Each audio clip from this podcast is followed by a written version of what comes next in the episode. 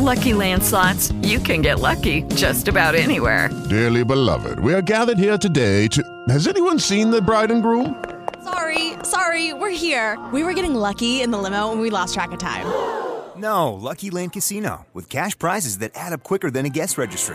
In that case, I pronounce you lucky. Play for free at LuckyLandSlots.com. Daily bonuses are waiting. No purchase necessary. Void where prohibited by law. 18 plus. Terms and conditions apply. See website for details. Let's talk a while. Well, now, you go right ahead and talk. I think I've talked to you all I want to. See, that's the difference between us. You think we're fighting, and I think we're finally talking. Sure taking a liking to that radio of yours. Keep your meat hooks off my radio. Bradley's on the radio. Come on, baby. He's on WBZ. Jay Talking, Bradley Jay, WBZ News Radio 1030. Well, we're moving right along. Boston on fire. On Jay Talking, a history of fires and firefighting in Boston. You're going to love this. Stephanie Schorow is with us, who is a local writer, and thanks for putting this one out. This is great. Thank you. Thank you for having me here. Great to see you again, and... Talk fire. Talk fire, yes. First, can you just kind of list the big fires or the important fires in Boston, just by name, to get an idea of what we... Well, there's a lot of them. There are a lot of them because it started back in the colonial period. In fact, people used to say that Boston was built to burn because the peninsula... The original peninsula was kind of narrow and people built close together. So there were fires all through the 18th century, the 1700s, some of which leveled the town. There were about three big ones during that time period. And then we had a number of big fires. The biggest one, I think, by far was the 1872 fire, which leveled the downtown area. And that was considered pretty significant. There was a small little fire in Charlestown, which just took down a convent, but it was significant because of the social implications of it. That was right. We'll get to that. 1834, yeah. The dislike of the Irish. Yeah. It was that whole period when the Irish were no Irish need apply. Then we had two big fires in Chelsea, 1908 and 1970s. There was another big one. And then people forget, but in the 1980s, there was a series of arson fires. There was an arson ring operated, and Boston was called the arson capital of the world at that point. Arson for profit. A lot of it was for profit, and a lot of it was for thrills. And it turned out it was a ring of people who were just burning down the city, trying to draw attention to the plight of firefighters, which was kind of illogical. Letting the tail wag the dog. Well, they wanted to make sure they got enough pay, and so they made enough fires for them. It didn't really work out very well, but that was that. And of course, the Coconut Grove fire of 1942, which is almost 500 lives were lost in that fire. So it was the biggest, one of the biggest fires in the history in terms of being in a public space. Okay, let's. Turn the magnifying glass on the dangerous conditions in the early Boston. Besides being close together, there's the building materials and, of course, firefighting methods weren't what they are today. Can you talk about the situations that made it a tinderbox? Well, the houses were built very close together, built out of wood. So when a fire got started, it would move very quickly. Firefighting at the beginning was very primitive. It was simply the old bucket brigade. You know, people would pass buckets to each other.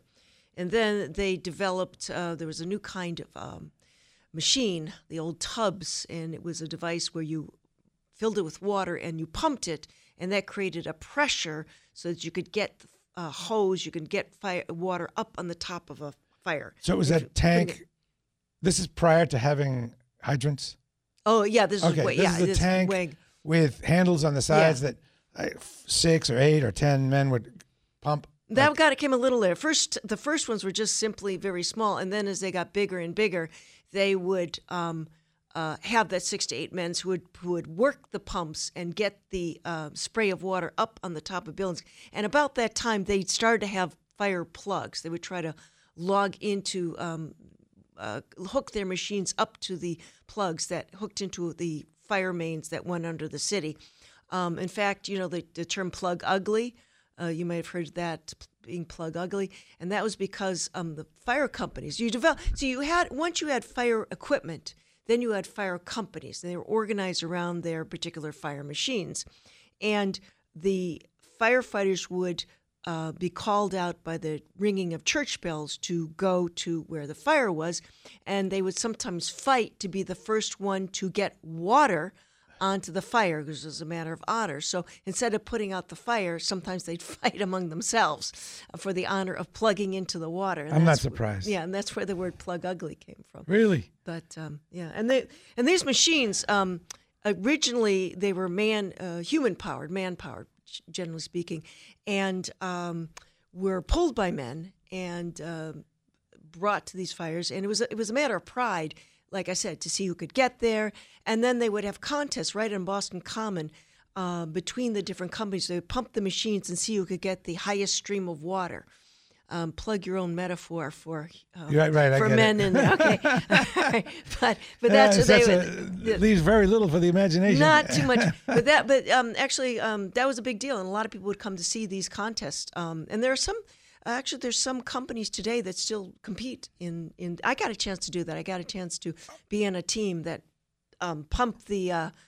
I'm making gestures, and I'm on radio, so you can't see me, but you pump the machine, and you see how high you can get the stream of water. So it's sort of a tank of water with handles on the side, both sides, and you go up and down. Up and down, right. And it creates a pressure and then puts on. And then you had the development of steam power, and then you had a steam engine that would use fire to create that kind of pressure.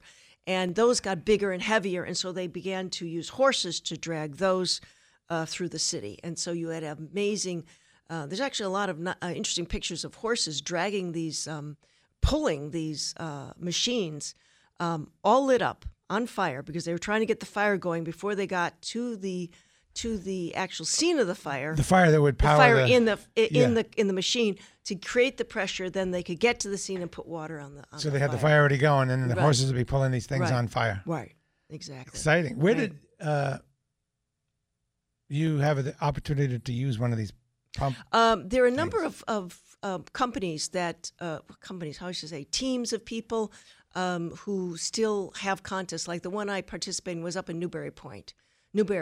Okay. And they just have a machine that they compete. They compete in contests. I'm not sure they're still doing it. I was getting their email for a while, but I did a story for the Herald on what it was like to go up there and participate in the teams. So. What period of time was the one you used from? Well, that would have been before the 1860s. I think around the time about 1860s there was the moving over to the fire-driven engines. So if I'm getting that right, a lot of people study this in the steam-driven engines? The steam-driven engines, yes. So I guess this is a good time to talk about the St. Louis Hunniman 574. Hunniman, is it? Hunniman. The Hunniman Company was one of the companies that made some of these. There were a number of them. They're kind of legendary in terms of people. And people collect them. In fact, Jay Leno, I believe, collects... Well, I know he collects motors, but the person who restores a lot of his engines and his cars also restores old fire engines, a guy up in Hope, Maine. I think Jay Leno has too much money. I think he does too, yes. There's an engine called the Torrent 6. Yes, Torrent 6. See, the thing about these engines is that they were beloved, if you will. By the companies. The companies organize around these machines, keep them in great shape, polish them, take care of them. And the reason, they weren't all red, by the way. The reason that red became the color of fire engines because red was the most expensive paint.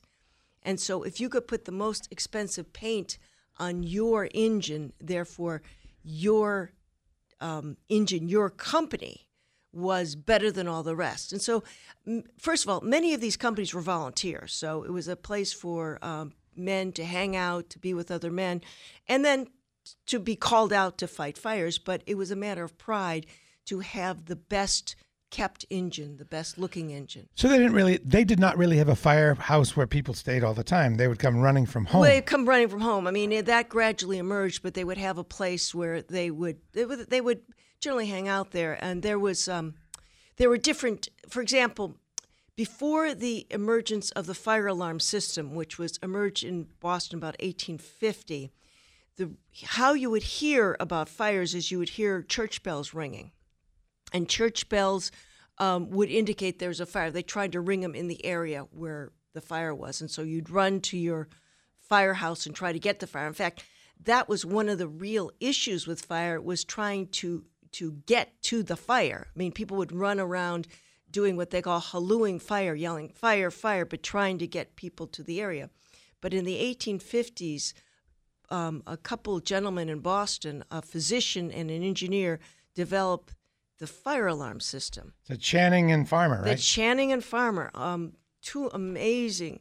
Their story is really amazing. And Channing, both of them are unsung heroes in the sense that most people don't know about their work. But Channing was a physician, and he had this idea that he could create something like a nerve system where the telegraph had been invented. The telegraph was akin to the Internet in terms of its impact on imagination. I mean, before the telegraph, there was no instantaneous communication. You had to send things by horse or by person or passenger pigeon or something like that. So Channing took the idea of the telegraph and applied it to a system that would alert people to where fires are. And so he and Moses created this system that used wire and tapping and bells, again, hooked up to the church bells, and created a form in which people could actually communicate back and forth.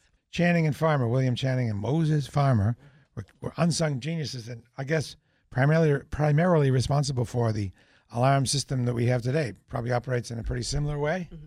Well, actually, it's almost the same system. The Boston Fire Department has tried to hang on to the system, while other cities have gotten rid of their fire alarm systems and they've gone to cell phones and radios. And the Boston Fire Department would like to keep it up because it is outside regular electric circuits, so the whole city could go down and the fire alarm system would still work. Plus, it's a series of, if you pull the lever on a fire alarm box, the firefighters know exactly where the fire is because it's related to the box. And a lot of these guys have memorized almost every box in the city. And the reason... With the Lucky Land Slots, you can get lucky just about anywhere. This is your captain speaking. We've got clear runway and the weather's fine, but we're just going to circle up here a while and get lucky. No, nothing like that. It's just these cash prizes add up quick. So I suggest you sit back, keep your tray table upright, and start getting lucky. Play for free at LuckyLandSlots.com. Are you feeling lucky? No purchase necessary. Void where prohibited by law. 18 plus terms and conditions apply. See website for details.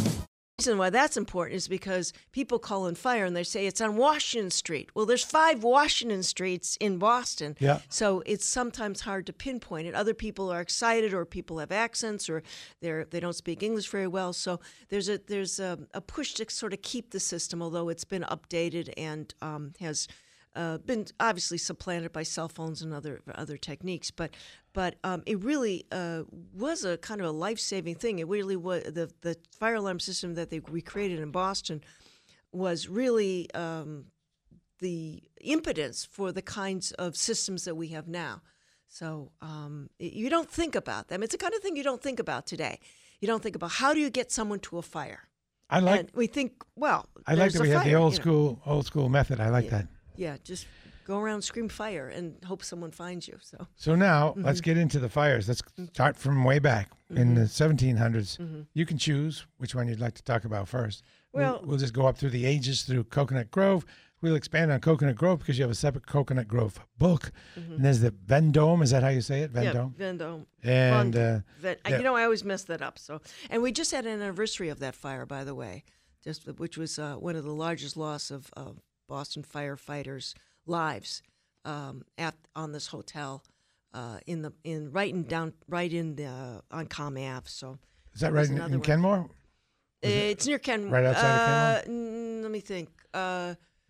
No, Back Bay. It's okay. I know where the memorial is. Yeah. Is it right? It's right. Yeah, the memorial is right by the fire there. So 1700s. Yeah. So.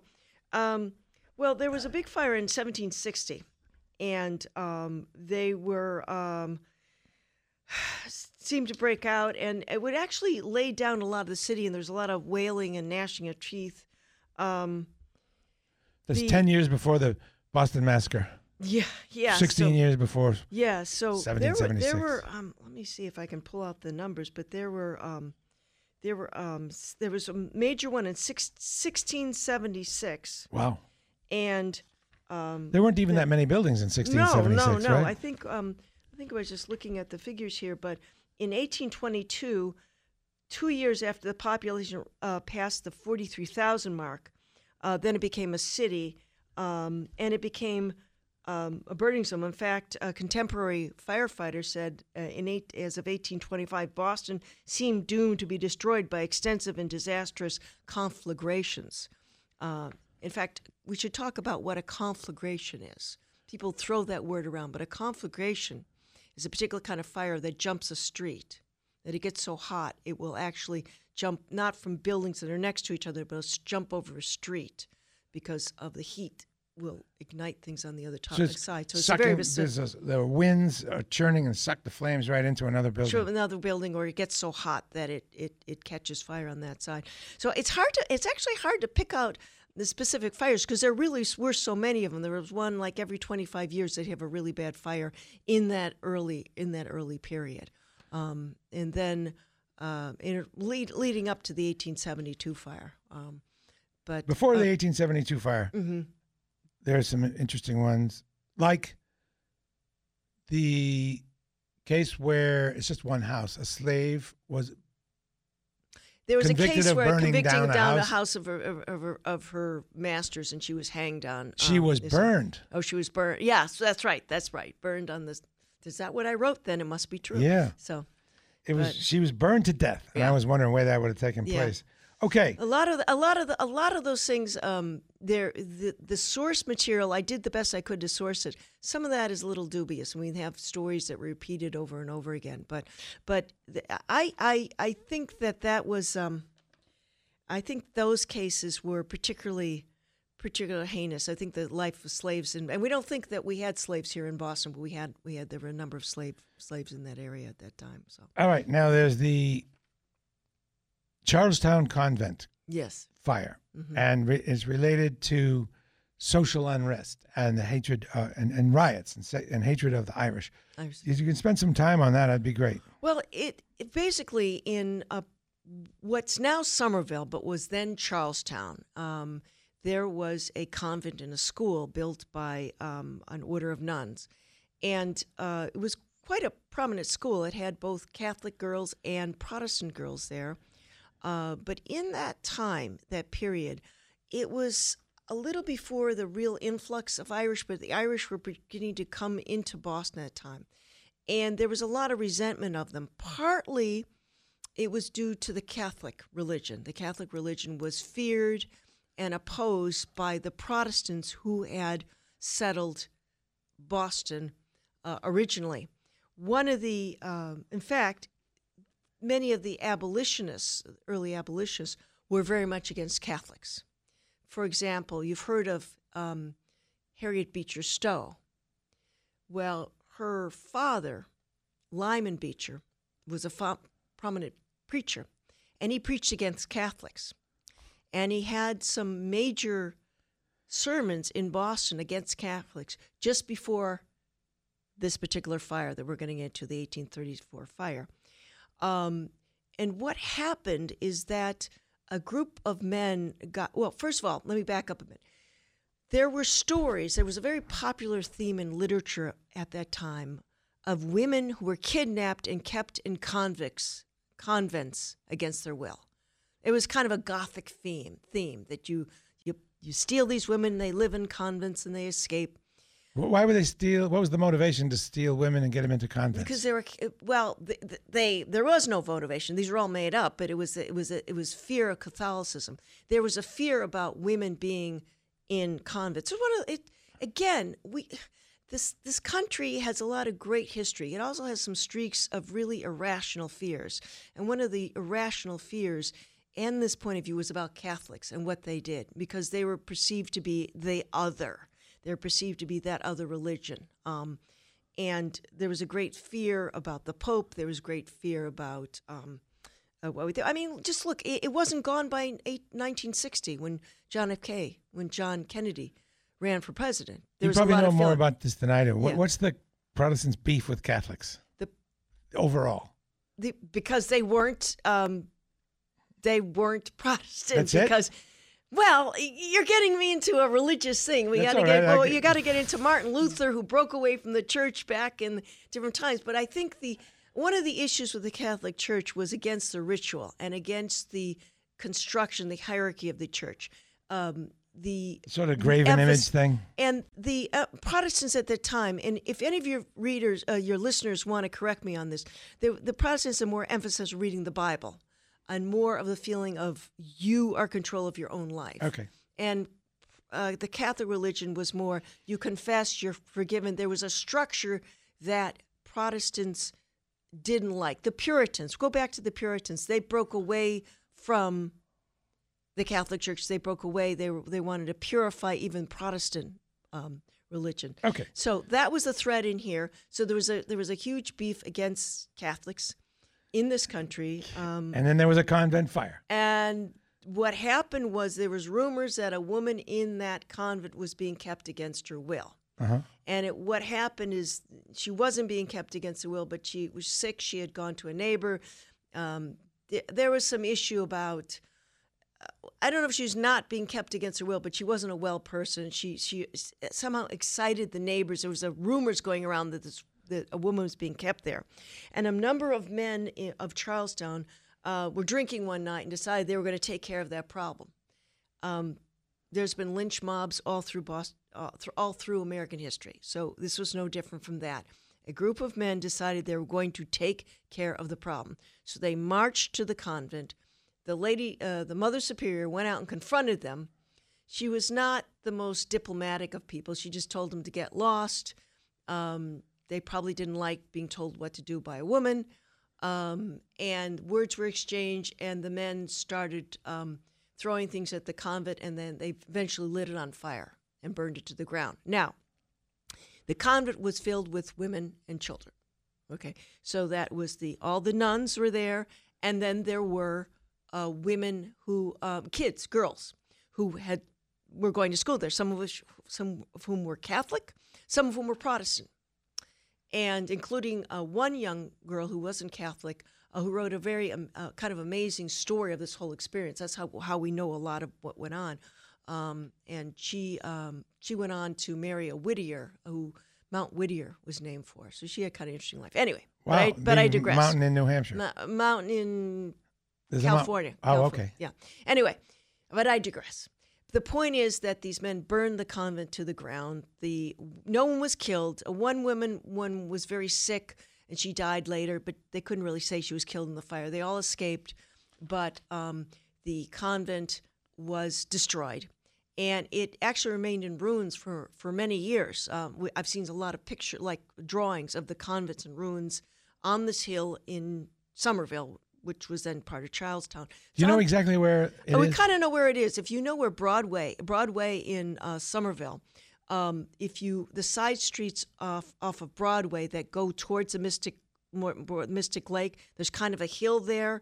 It was basically the convent was set up on that hill. Now everything's changed and it all has streets in through there, but it was set up on a hill.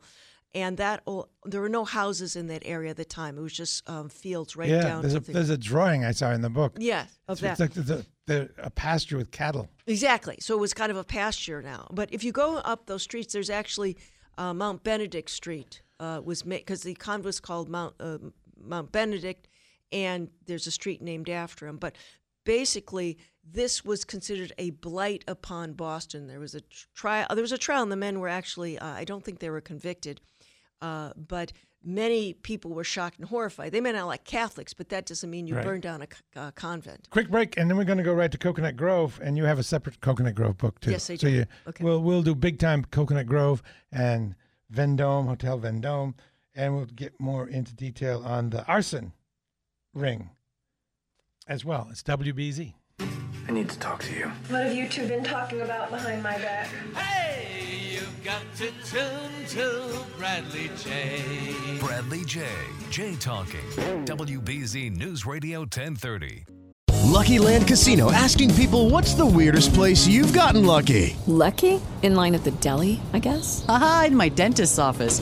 More than once, actually. Do I have to say? Yes, you do. In the car before my kids' PTA meeting. Really? Yes. Excuse me, what's the weirdest place you've gotten lucky? I never win and tell. Well, there you have it. You can get lucky anywhere, playing at LuckyLandSlots.com. Play for free right now. Are you feeling lucky? No purchase necessary. Void where prohibited by law. 18 plus. Terms and conditions apply. See website for details. Hey, soldier. Do you know who's in command here? Yeah. We gotta talk. Well, where can we talk? Over there is a very capable radio. Radio? Get me someone on the other end of that radio. It's Bradley J, you know. Bradley J. J talking. You hear him talking on your radio. I can hear you. WBZ News Radio 1030. That's 12:52. We're continuing to talk about Boston on Fire, a book. History of Fires and Firefighting in Boston with Stephanie Schorow. And now we're going to get into the Coconut Grove Fire. You have a Coconut Grove book, too. What's the actual title of that book? It's actually just called The Coconut Grove Fire. Okay. Very simple. And so, the floor is yours. Well, the thing about the Coconut Grove Fire is that it is a fire that has such resonance for people in Boston. I mean, people have been here for a while. All have a story about it. All have a story about someone they knew, or they lost a friend in it, or that their grandfather or grandmother was going to go to the club that night and then at the last minute didn't go, and that's why they're there. I mean, it burned through all of Boston. Now, when you think about the loss of life, it was about the official total is 492 people who died in the Coconut Grove nightclub. In November of 1942. But it wasn't just that. There were about 200 more people who were burned.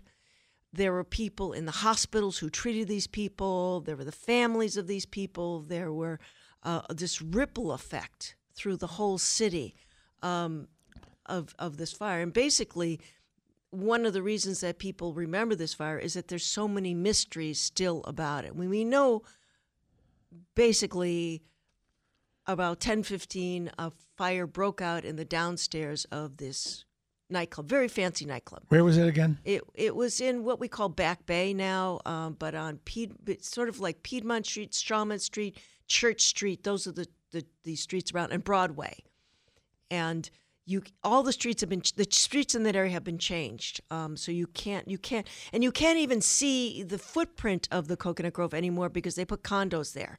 Because that's what we do in Boston now. We put $1 million condos. You know, go figure. Anyway, but it was really in the heart of an area where there were a lot of nightclubs. There's actually not nightclubs in that area at that time. So it was. Now it's kind of out of the way. Then it wasn't quite so out of the way. But it was the place to go. It was just people. That's where everybody went on Saturday night. And, you know, 1942, there wasn't television. There were movies, of course, but you could stay home and listen to the radio. Or you could go out, and the club that night was just packed with people, and it was young people, old people. There were couples there. There was people. There was a wedding party there. There were 5 brothers there. This is the time of Humphrey Bogart was big, so picture people dressed like Humphrey Bogart. Yeah, people dressed up with their fur coats and their cigarettes. There was cigarettes, drinks. Dance. There was a dance floor. The MC.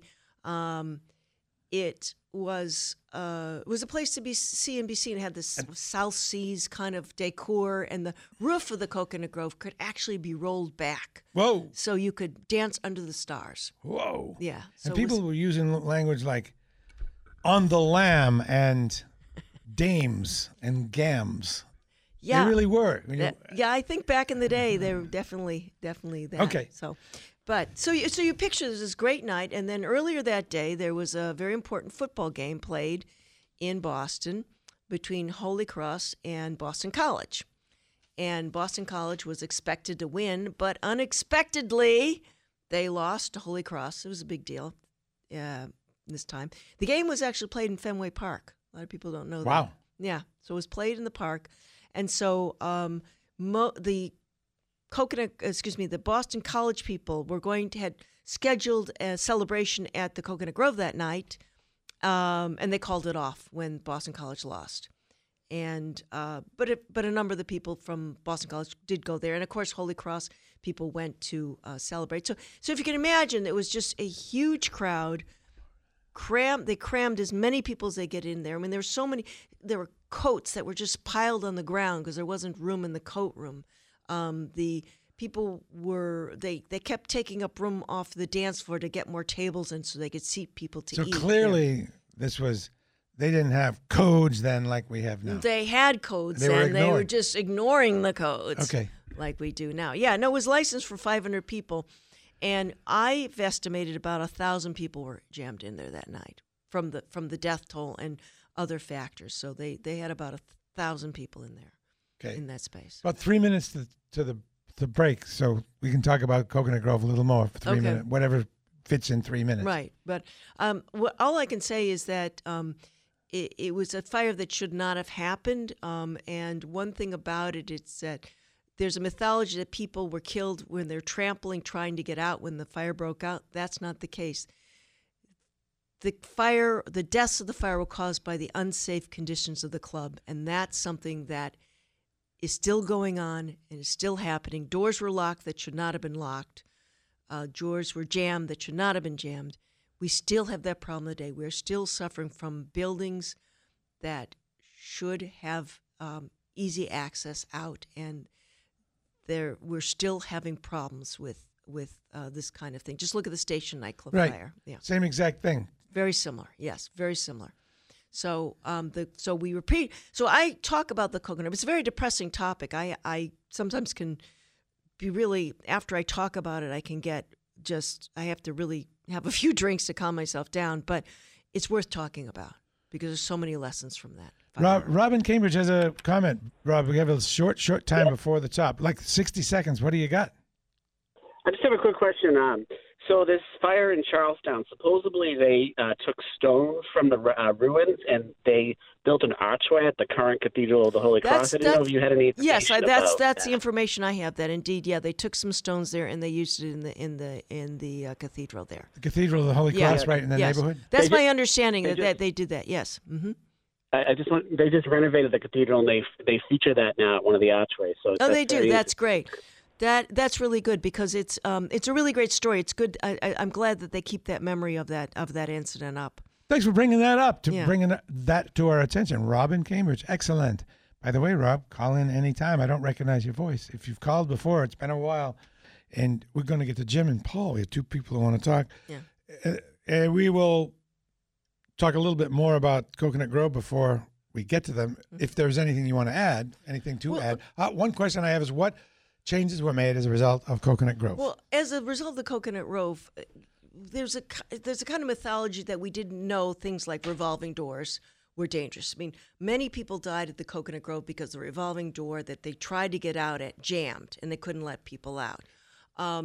But there was knowledge that revolving doors were dangerous, but what happened is after that, there was greater enforcement of it. So every time you see a revolving door in the Boston area, you should see two swing doors or regular doors flanking it. So in case it jams, there's another way out. Better exits, better lighting of exits, and the not locking exit doors like the fire department in this area. They're very big on that. You know, if they find that doors are locked for exits, they'll get on your case. Plus overcrowding. The fire department in this area really do enforce a lot of the crowding because that was one of the factors in the Coconut Grove is that they were way over their capacity. But there were rules, there were laws and things passed around the country, not just here. But the important thing to realize is there was the political will to enforce them. It wasn't a wink, wink, nod, nod, but they said, you know, this stuff can be deadly. We really got to get serious and enforce it. Okay, let's talk to Jim and Paul. Jim and Paul both super tight on time, as Dan Ray says. So let's talk to Jim first. Jim, hi. Yes, good morning. Hi, Jim. As tragic as the loss of life of the Coconut Grove fire was, that fire probably helped save the lives of millions of people. I bet you're going to talk about the medical innovations I'm there. Talking about the development of penicillin, a couple of English scientists. The British government had been at war with Germany for about 3 years at that point, and they didn't have the resources to build a pharmaceutical factory. They were trying to talk to the American government into doing it. The Coconut Grove fire happened. They got a small supply to test on some of the victims. The U.S. government saw the positive results, and they financed and built a factory here. That's true. In fact, they say that penicillin was used for the first time on a civilian population at the Coconut Grove. Now, it was, as you said, it was very small amounts. So it's a little unclear how much the penicillin actually did, but it didn't kill them. It didn't kill the people. They tried it. But that's an important point because they realized that they could up the dosage and it could prove to be beneficial. So, yes, that was a very important step. You're absolutely right. And without that fire, the American government probably would not have financed a pharmaceutical factory. Well, that I couldn't swear to that, but I'll take your word for it. I do know that was one of the innovations on burn treatments. Mass General Hospital and Boston City Hospital did practice and learn new techniques for treating burn and lung victims. There was increased enforcement of zoning and safety codes after that. And plus the law, the manslaughter law was changed as a result of the Coconut Grove fire.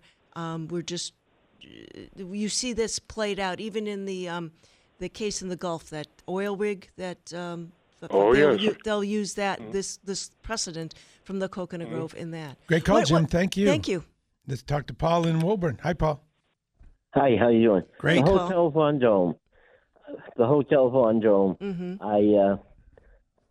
I taught up in Bill Ricker, and this guy would drive his three kids to school.